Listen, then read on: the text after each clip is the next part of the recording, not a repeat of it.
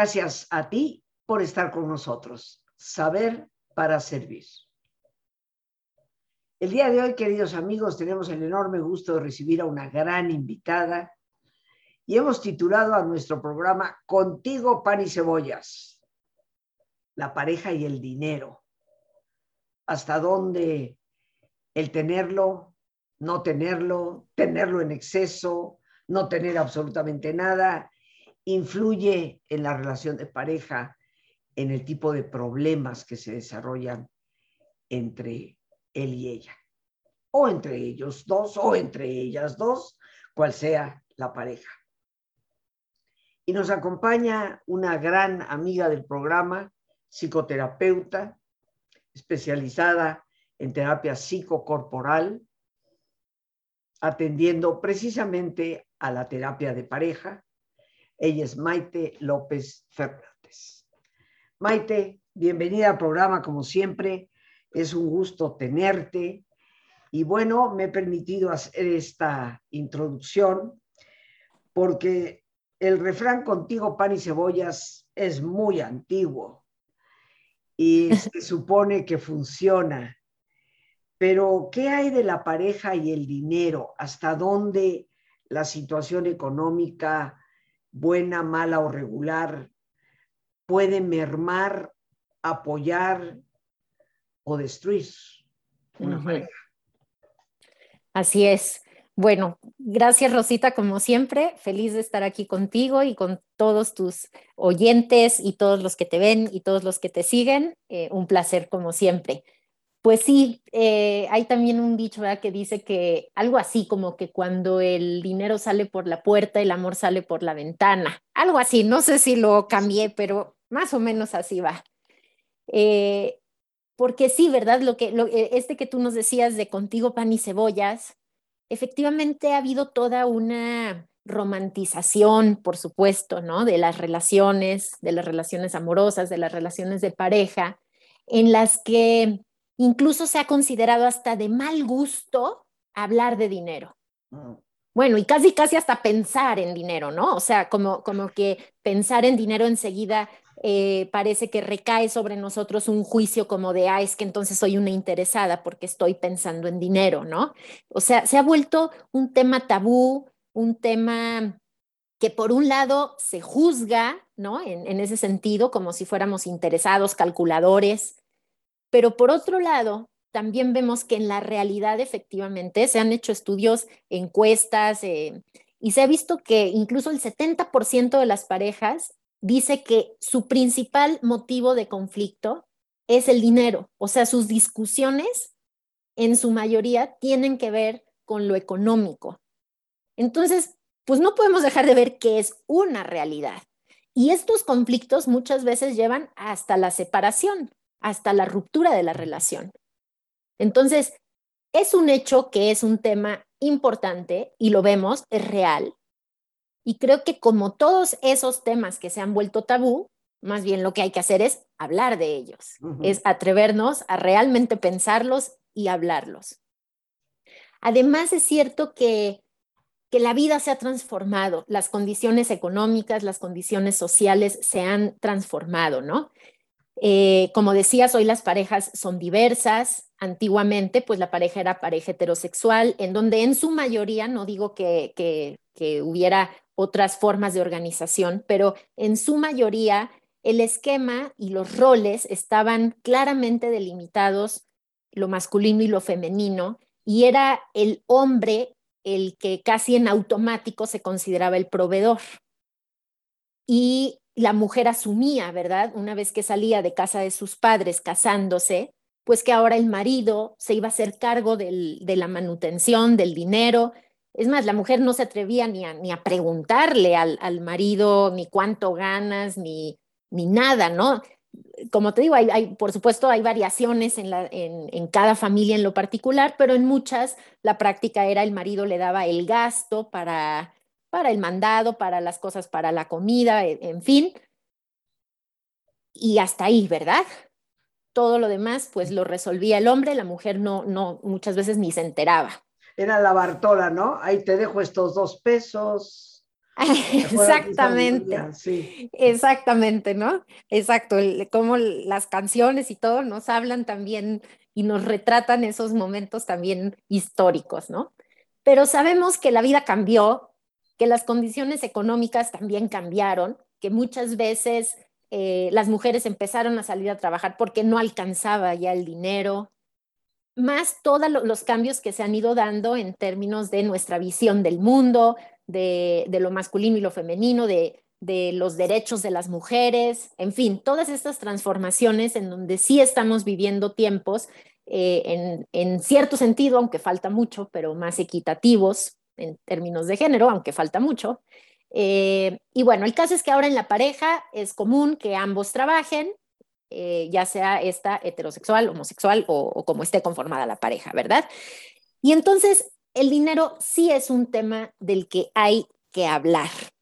Em, el asunto es que muchas veces iniciamos la relación, incluso podemos tomar la decisión de vivir juntos y el tema nunca se habló. O sea, vamos como por inercia, ¿no? Se van, haciendo, se van estableciendo como costumbres de que a lo mejor uno suele siempre pagar el cine, pues ya se quedó que esa persona paga el cine y se van creando como inercias.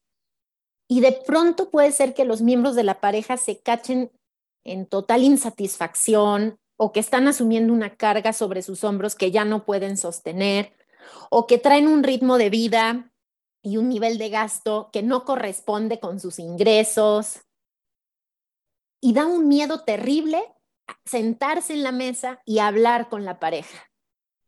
Y justamente eso es lo que vamos a tener que hacer. Vamos a tener que hablar de nuestros ingresos, vamos a tener que hablar de nuestras deudas, vamos a tener que hablar de, las aportaciones que cada uno hará, ahora sí que a la economía familiar, porque yo ya aquí voy a hablar de pareja pensando en las parejas que deciden vivir juntos, ¿no? Compartir en ese sentido los gastos de la vida cotidiana. Eh, y será muy importante la sinceridad y decir lo que realmente pensamos. Posibilidades hay infinitas. Eh, cuando acompaño a, parejas en, procesos de terapia de pareja, les digo, realmente no hay una, una receta de cocina, como nunca en la vida. No es como decir, ah, pues es que los vecinos lo hacen de esta manera, ustedes lo tienen que hacer así también. No, porque cada pareja es una realidad distinta.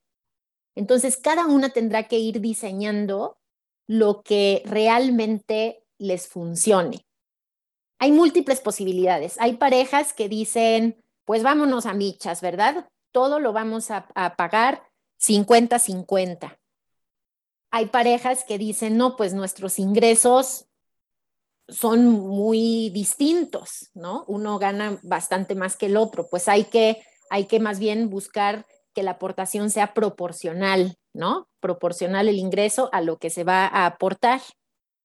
Y se tendrán que plantear una serie de, de situaciones como, bueno, y si hay, por ejemplo, excedentes, ¿qué se hace con ese excedente, no? Si tenemos un presupuesto familiar y nos sobró este mes, ¿Qué hacemos con eso? ¿Lo ahorramos? ¿Nos lo gastamos? ¿El ahorro será ahorro compartido o será ahorro individual? Hay parejas que deciden abrir una cuenta común y ahí meten todo su dinero. Hay parejas que dicen, no, no, no, cada quien su cuenta individual y más bien nos ponemos de acuerdo a la hora de pagar eh, y entonces tú pagas el gas, la luz, el agua y yo pago la renta y pago. O al final del mes sumamos todo lo que se gastó en, común y pagamos. Eh, o algunos incluso deciden una modalidad mixta donde dicen, bueno, vamos a abrir una cuenta común en donde cada uno va a aportar para los gastos comunes, pero cada quien conserva además su cuenta individual. O sea, hay infinidad de posibilidades que van a tener que ver con nuestra visión de la vida, con nuestra visión del mundo, con nuestra visión de lo que es ser pareja y de lo que somos nosotros mismos como individuos. O sea, ¿qué tanto vemos la pareja en términos de fusión? ¿Qué tanto vemos la pareja en términos de conservar nuestra autonomía y nuestra independencia? Dependiendo de esa filosofía que cada uno de nosotros traigamos, vamos a diseñar una forma de vivir en pareja diferente en relación con el dinero. El dinero es un tema complejo porque moviliza muchas cosas, moviliza nuestras emociones, eh, impacta en nuestra autoestima, en nuestra autoimagen. Eh, por supuesto, nuestra relación con el dinero también tiene que ver con nuestra historia de vida, con nuestra historia personal, familiar, cuál ha sido nuestro origen. Todo eso va a estar en juego. Hay mucho de simbólico en el dinero. El dinero es más que el dinero. Y en torno al dinero podemos establecer dinámicas de colaboración y solidaridad, pero también vemos en las parejas control, podemos ver en las parejas incluso extorsión, abuso, venganza que se ejerce a través del dinero, sometimiento, subordinación. Entonces, claro que es un tema que tenemos que mirar y tenemos que hablar de él, porque en torno a eso se configura toda una dinámica y una vida en pareja. Y bueno, y si la familia crece y tienen hijos, pues se ah. sigue extendiendo el asunto. Eh, algo que te quería preguntar, Maite, en tu experiencia, tú tienes una especialidad para atender parejas. Dime, ¿cómo has percibido tú que los problemas económicos pueden impactar la vida de una pareja al grado que pueden terminar generando graves problemas o hasta el rompimiento? Completamente, completamente. O sea, es un tema que que, siempre aparece de una u otra manera, o casi en todos los casos que acompaño, casi en todos los casos, el tema del dinero surge en un momento u otro. Tal vez no es el que los trajo a terapia, pero eventualmente es un tema que de alguna manera aparecerá. Estando juntos, y bueno, si deciden separarse, pues sabemos cómo incluso inician toda una serie de, a veces, pleitos tremendos, incluso pues sí, a través de lo legal y todo, ¿no? Por, para definir justamente el tema económico. Y, y es triste porque lo que sucede es que las parejas dejan de verse, dejan de mirarse como esa persona a la que alguna vez amaron y se convierten en enemigos, rivales, a veces los más crueles, ácidos en, su rivalidad. se, vuelve, se vuelven enemigos. ¿Consideras, Maite, que la pareja debe de hablar del tema del dinero antes de casarse? Idealmente, sí. O sea, la recomendación que yo aquí quiero eh, como lanzar fundamentalmente es antes de decidir vivir juntos, incluso aunque no se casen, porque finalmente las, las, las, obligaciones y la dinámica pues igual se va a establecer, casados o no casados, si van a vivir juntos, antes de irse a vivir juntos, tienen que hablar de dinero. Hay que hablar de dinero. No, no hay que dejar implícito, no hay que permitir que la pura inercia nos lleve y nos arrastre y de pronto nos descubramos en una situación en la que tal vez llevamos años y que tal vez nos ha colocado en un punto complicado, violento incluso, o donde estamos en una posición de vulnerabilidad, porque también me toca ver eso, ¿no? De indefensión, como te decía, de sometimiento, muchas veces a través de esa violencia económica o patrimonial. Entonces, sí es algo que se tiene que hablar y que idealmente se tiene que hablar antes de. ¿Para qué? Pues para definir si ahí realmente hay compatibilidad, porque lo que está en juego también, como decía, es nuestra visión de la vida y nuestra jerarquía de valores. Tenemos que ver qué significa el dinero para ti, qué significa para mí. Si esas visiones pueden empatarse, pueden hacerse compatibles o no. Y si no, sí es un factor lo suficientemente importante como para considerar si quiero o no estar en esa relación. Porque más allá de romanticismos y de contigo pan y cebollas, en el día a día, la realidad cotidiana es la realidad y se impone. Fíjate que una de las preguntas que yo quisiera hacerte, porque tengo sí una opinión al respecto, y yo siento que afortunadamente muchas chicas jóvenes hoy en día, casándose o yéndose a vivir con la pareja, permanecen conscientes de que ellas deben de seguir su trabajo, deben de seguir teniendo sus propios recursos, porque tristemente, y esto en la época en que yo atendía pacientes, hace rato que ya no lo hago, pude constatar la triste situación de tantísimas mujeres que dentro de un matrimonio que no ha sido adecuado, que ha sido inclusive cruel, se sienten totalmente atrapadas porque no cuentan con ningún recurso y después de 25 o 30 años de estar casadas, pues obviamente sienten que por su edad no tienen ya la posibilidad de conseguir un trabajo, eh, de ser consideradas, de, de realizar estudios. ¿Hasta dónde tú, en tu experiencia actual, recomendarías que sí, la mujer se mantenga en, la capacidad de poder generar sus propios recursos? Yo personalmente lo recomiendo al 100%. O sea, creo que nunca hay que perder esa capacidad autónoma, independiente, donde está nuestra libertad, donde está nuestro poder, donde está el, el autocuidado más básico. Claro, porque ciertamente que muchas veces el, el hombre eh, utiliza la dependencia económica que ha generado en la esposa, en la pareja, eh, como un gancho, ¿no? Donde la mujer se siente que pues no tiene ningún control para poder salir a veces de la trampa en que, en que se encuentra. Pero bueno, no quiero... Muchas, muchas veces, fíjate, muchas veces creo que esa decisión actualmente se sigue tomando, por ejemplo, en función de los hijos, ¿no? Cuando deciden tener un hijo, todavía se da que muchas mujeres dicen, bueno, como quiero estar con mi hijo eh, en sus primeros años de crianza, dejo de trabajar. Y, comprendo, comprendo, comprendo la motivación, la motivación que hay detrás de ello.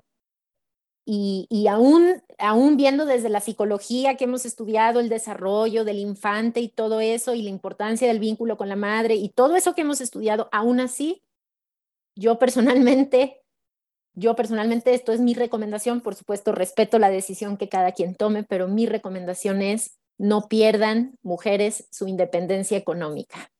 No dejen de generar su propio ingreso. Esa es mi recomendación personal. No estoy diciendo abandonen a sus hijos. Digo, sé que es todo un reto, pero bueno, ahí justamente desde estos esquemas que estamos tratando de establecer de parejas más equitativas, pues es también descubrir que que el maternaje también es cosa de hombres, que también los hombres cuidan, que también los hombres pueden ser suaves, que también los hombres pueden cambiar un pañal, o sea, como el seguir buscando un esquema de relación mucho más equitativo donde ambos somos padres, ambos cuidamos de los hijos y ambos tenemos también nuestras vidas individuales y nuestros ingresos propios. Esa es mi posición personal. Yo, yo creo que comparto eso contigo o inclusive concediendo que una mujer diga, bueno, yo le quiero dedicar esos primeros tres añitos a, mi bebé. Hoy creo que afortunadamente muchas parejas ya se dan cuenta que más de dos, tres hijos no es lo, conveniente. Entonces, pues vamos a decir que te pueda llevar siete, ocho años el dedicarte por completo a dos niños, eh, pero buscar inmediatamente la posibilidad de recuperar tu capacidad económica, ¿no? Porque sí, es, una, es un gancho el control por el dinero con el cual muchas mujeres quedan atrapadas. Pero bueno, yo te digo, ya no quiero seguir hablando. ¿Qué te parece si nos vamos a nuestro excelente relajación y regresamos para que nos des algunas pautas, algunos tips, sugerencias de cómo manejar este tema tan importante para una pareja? Perfecto. Bien, queridos amigos, pues nos vamos a, relajar, como siempre, solicitándoles que se pongan cómodos y si les es posible hacer el alto completo, el alto total, qué mejor que cerrar los ojos. Y en una posición cómoda, con tus ojos cerrados, toma conciencia de tu respiración. del entrar y el salir del aire en tu cuerpo.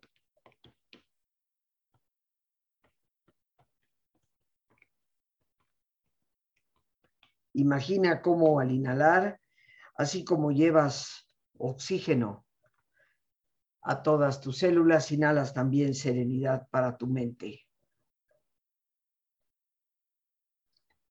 Al exhalar, así como tu cuerpo se libera de toxinas, imagina cómo en ese aire que sale también te liberas de todas las presiones y todas las tensiones. Respira profundamente.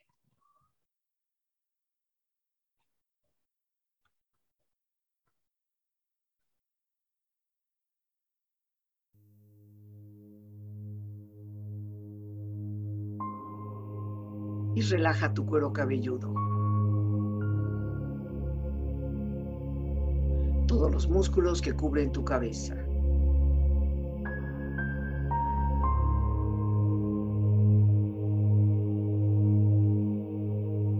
Relaja tu frente. Siente la piel, la vibración de la piel que cubre tu frente.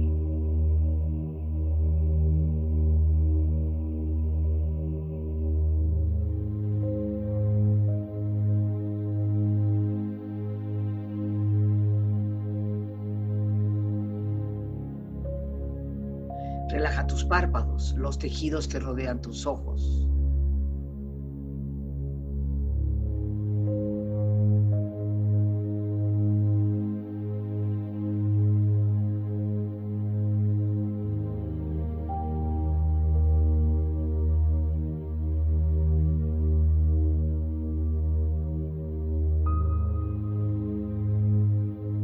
Relaja tus mejillas, toda la piel, todos los músculos que cubren tu cara.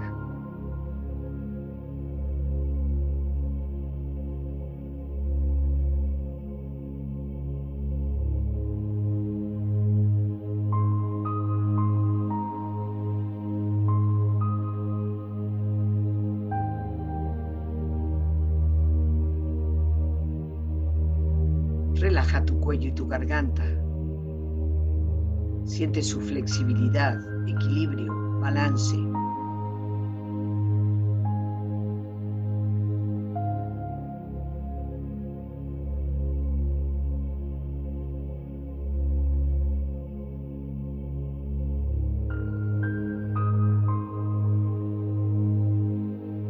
Relaja tus hombros, brazos y manos, así como tu espalda. Siente una agradable sensación que relaja todos los músculos en estas partes de tu cuerpo.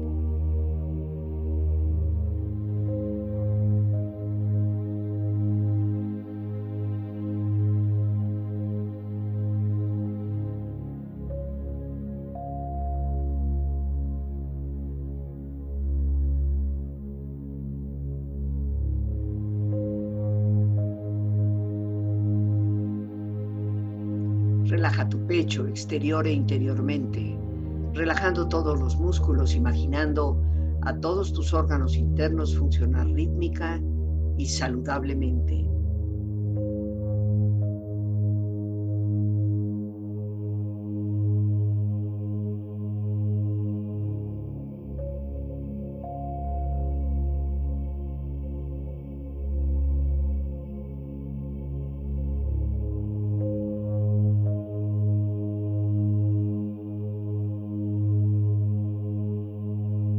Abdomen, exterior e interiormente, relajando todos los músculos, imaginando a todos tus órganos internos funcionar rítmica y saludablemente.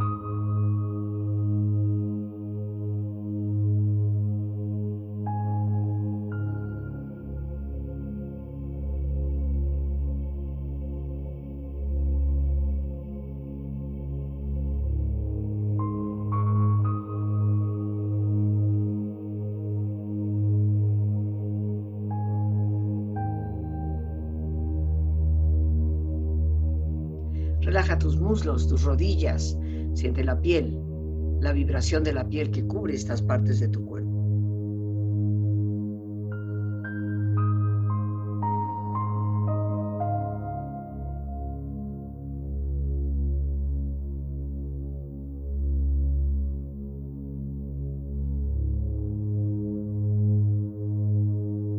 Relaja tus pantorrillas y tus pies.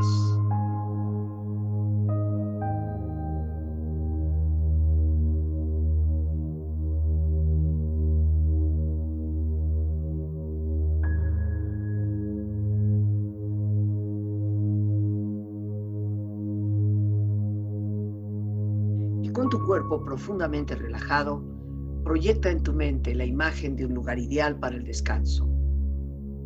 Imagina los colores, los sonidos, los aromas. Es una escena de belleza y paz. Siente estar ahí.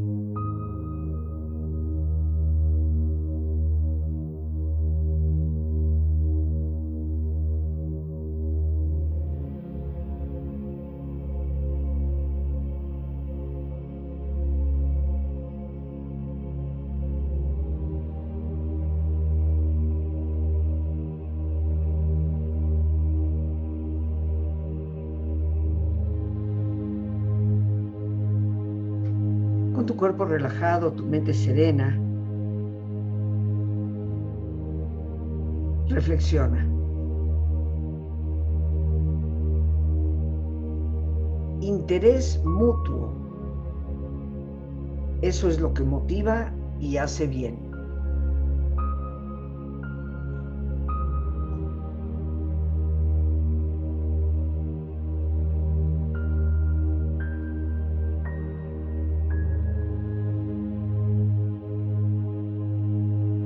El dinero no da la felicidad, pero solo te das cuenta a partir de cierta cantidad.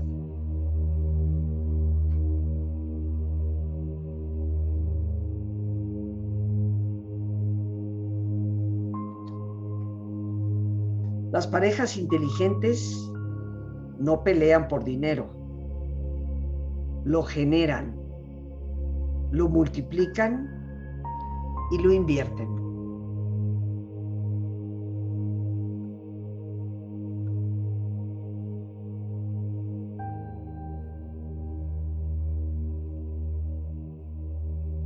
Respira profundamente.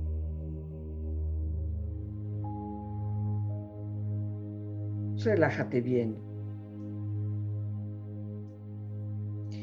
Y con esta experiencia empieza lentamente a estirarte. Brazos, manos, piernas y pies. Moviendo tu cuello, bostezando si lo deseas, haciendo que tu cuerpo retome su nivel de actividad habitual hasta muy lentamente abrir tus ojos. Ojos abiertos, bien despierto, muy a gusto, bien descansado y en perfecto estado de salud, sintiéndote mejor que antes. Regresamos con nuestra invitada, la psicoterapeuta Maite López Fernández. Y mi querida Maite, bueno, sabemos que eso de que contigo pan y cebollas no funciona. Eh, tal vez pueda sacar a una pareja adelante un tiempo, pero llegará el momento en que se convertirá en un severo problema. Y antes de que nos des sugerencias, eh, danos por favor cómo contactarte, porque si no, se nos viene el tiempo encima y creo que eso es muy importante. Mucha gente que querrá entrar en contacto contigo. Gracias, gracias Rosita. Mi número es el 55 27 24 3406. Muy Allí me pueden contactar, ya sea a través de llamada o de WhatsApp. Bien, y ahí está Lore, nuestra productora, colocando el número ahí bajo tu imagen para que las personas eh, puedan contactar contigo. Eh, cuéntanos, eh, mi querida Maite, ¿qué nos recomiendas? ¿Qué recomiendas a las parejas para manejar esta situación donde sí hay que tomar en cuenta que el dinero cuenta? Sí, sí el famoso psicólogo Abraham Maslow en su pirámide esta de las necesidades dice, pues sí, el escalón fundamental, el que el donde se asienta la, pirámide, pues son las necesidades básicas, alimento, vestido, eh, en fin, y pues para eso se necesita dinero, ¿verdad? Entonces, no hay que negar que esa es una realidad. Eh, y me gusta mucho lo que dices, lo que nos decías ahora en la relajación, interés mutuo. Creo que esa es la clave. Algunas recomendaciones primero, hablen de sus metas y como les decía, idealmente esto hay que hacerlo antes de irse a vivir juntos. Si ya están ahí, bueno, pues nunca es tarde. y por favor tengan esta conversación. Anímense, ármense de valor porque es necesaria. A veces evitamos el conflicto para salvar la pareja y justamente evitar este tipo de conversaciones es lo que le dan el tiro de gracia a la relación. Entonces, tomen el riesgo, porque eso es lo que podrá salvarlos si es que hay posibilidad de acuerdo. Entonces, primero, hablen de sus metas. Sus metas personales, individuales y también estas metas comunes. Por supuesto, si están haciendo pareja, quiere decir que algún proyecto tienen en común y por eso se están uniendo en pareja, porque han decidido tener algún proyecto común. Por supuesto, planteen cuál es esa meta y también hablen de sus metas personales. Eh, no es importante que en este proceso no critiquemos las metas del otro eh, y que estas metas no crean que esta conversación es una que se va a tener una vez en la vida y nunca más. Es una conversación que habrá que ir renovando, actualizando periódicamente, porque las metas van a cambiar con el tiempo. Entonces hay que estar actualizándose eh, todo el tiempo. Entonces, primero hablar de las metas. Segundo, hacer un presupuesto familiar, un presupuesto común. Sirve mucho ponerlo en papel. Sirve mucho porque a veces lo dejamos así conforme van llegando las cuentas y no tenemos conciencia de, lo que significa, de lo que es. Entonces sí sirve, aunque nos parezca muy básico, pero es importante hacerlo en papel, ¿sí? ¿Cuáles van a ser los gastos compartidos? ¿Cuáles son los gastos comunes? La renta, la luz, el agua, el súper. Hacer un presupuesto. En tercer lugar, decidir ¿Cómo van a hacerle frente a estos gastos? Lo que les decía al inicio. 50-50 o va a ser proporcional o lo que les decía, van a abrir una cuenta conjunta donde cada quien va por ahí se van a, hacer los pagos o simplemente van a hacer cuentas al final de mes y, y van a dar cada quien la cantidad que toca. Todo eso hay que hablarlo y concretarlo con ese nivel de especificidad. ¿Sí? Con ese nivel de especificidad. Hay que establecer, cuarto lugar, tareas y roles. Tareas y roles. Como de, ah, pues tú vas a pagar el internet y tú te encargas de eso. Yo me encargo de ir a pagar la renta, de hacer la transferencia para la renta o, la, ahora esto que se puede hacer de domiciliar. Pero bueno, así, sí tener claras las tareas y roles que cada uno va a tener eh, en todo este tipo de tareas y asuntos, ¿sí? Que eso también quede claro y cada uno asume esas responsabilidades. Por supuesto, como les decía, esto estará sujeto a revisión constante. O sea, si algo no está funcionando, pues hay que ajustar, hay que revisar y de hecho la sugerencia es que al menos una vez al mes, una vez al mes, tengan ya fijada casi casi una reunión para revisar los gastos del mes. Eh, yo digo, es como una sociedad, es, efectivamente como si fuera una, una empresa conjunta y tienen que revisar cómo se hace en una empresa, pues los libros, ¿verdad? El cómo van las cuentas sí es una buena práctica hacerlo y hacerlo, como les decía, al menos una vez al mes para ver cómo van y hacer ajustes si es que hay que hacerlos. Por supuesto, se pueden empezar a dar conflictos o que a lo mejor esas tareas y roles que se asignaron alguien no los está cumpliendo, pues todo eso se tendrá que hablar y siempre partir del compromiso y el interés mutuo. Cuando deja de haber un compromiso y un interés mutuo y una solidaridad, recíproca, bueno, pues entonces hay que empezar a plantearse preguntas importantes sobre qué es lo que nos une. Y ahí, por supuesto, entra el amor, porque el amor no está fuera de la ecuación, ¿verdad? Claro. El amor no está fuera de la ecuación. Hay que meterlo a la ecuación y ver qué es lo que nos vincula. Sí, porque siempre si, si estamos en una relación en donde no hay verdad o no hay respeto o los compromisos y los acuerdos no se cumplen, bueno, pues ahí nos tenemos que ir a escarbar a otro tipo de temas eh, que son también fundamentales y donde por supuesto el amor va a ser lo determinante, ¿no? Si existe o no existe. Em, en todo este proceso, entonces, la comunicación va a ser clave, porque pues hay que hablar. Y la comunicación, por supuesto, como sabemos, tiene que ser siempre respetuosa. En ese sentido, necesitamos ser asertivos.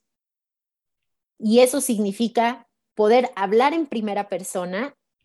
Siempre en, en terapia la recomendación que hacemos es no hables señalando al otro y juzgando al otro diciendo, es que tú eres un no sé qué, no sé cuál. Porque eso lo que va a producir es que la otra persona inmediatamente se coloque a la defensiva, contraataque y la comunicación se cierra. Entonces hay que hablar en primera persona, expresa cómo te estás sintiendo tú, qué te está pasando a ti con eso que la persona hace y en ese sentido es más fácil que el otro nos pueda escuchar. Y a su vez, que en, esa, en ese mismo canal, en esa misma línea, el otro también nos diga a su vez cómo se siente, cómo está con lo que nosotros hacemos. Pero evitando los juicios, los señalamientos y las agresiones, porque en ese punto la comunicación se va a cerrar. Así que es todo un ejercicio de negociación de negociación en donde, como les decía, si hay amor, pues se buscará el bienestar de ambos, el bienestar de ambos. O sea, podríamos decir casi de conclusión que el amor va a ser como el, aceite fino que, que lubrique la capacidad de negociar, de comunicarse, de establecer metas, de decir esto te toca a ti, esto me toca a mí, obviamente cuando ya no hay amor, eh, la, situación es caótica y por más que quieran arreglar, eh, a la larga no se logra, ¿no? Pero sí ser lo suficientemente realistas, pues para saber que por mucho amor aguantas, pero no eternamente, porque el amor no te da de comer. y cuando hay niños involucrados, esto se agrava todavía más. Sí, Sí, en terapia a veces decimos algo que, suena fuerte, pero es real y es que el amor no es suficiente. Por supuesto es fundamental, tiene que estar, porque si no, pues, ¿para qué? ¿Verdad? ¿Para qué de la pareja? ¿Para qué ser pareja? Tiene que estar, es fundamental, pero no es suficiente. Ahí está la clave, ¿no? Es fundamental, mas no suficiente. Así es. Eh, Maite, como siempre, un extraordinario programa. ¿Algo más que quieras añadir? Pues agradecer como siempre el espacio y, siempre pues con lo que iniciaba, ¿no? La invitación a que eso que nos da miedo, eso que ha sido un tabú, es justo de lo que tenemos que hablar. Entonces, quitémonos este prejuicio de que es de mal gusto y, hablemos y pensémoslo porque, porque es importante y va a ser un factor central para que la relación fluya de manera saludable, de manera gozosa y que podamos vivir justamente y llevar a plenitud nuestro amor muy importante. Es espeluznante cómo a veces las parejas se forman, se casan, se unen y dan por hecho que, por ejemplo, él acepta que ella siga trabajando y de repente se da cuenta que él le dice, no, no, aquí tú ya no vas a trabajar, yo soy el que trabaja, yo soy el proveedor. Y ella entró a la relación convencida de que pues, era lógico. Al casarse ella estaba trabajando y pues es lo primero que le dice, ya vas a, avisar en tu trabajo que ya no vas a ir, ¿no? E, es, es muy importante hablar las cosas. Maite, muchísimas gracias, como siempre, un tema útil, importante para todos. Te mando un abrazo fuerte, mi gratitud, saludos a la familia. Muchísimas gracias, Rosita. Abrazo con todo mi cariño. Igualmente, Maite. Y bueno, amigos, pues gracias a Dios por este espacio que nos permite compartir. Las gracias a nuestra invitada, la psicoterapeuta Maite López Fernández, gracias a nuestra productora Lorena Sánchez y a ti, el más importante de todos, una vez más, gracias. Muchísimas gracias por tu paciencia al escucharme, por ayudarme siempre a crecer contigo. Que Dios te bendiga.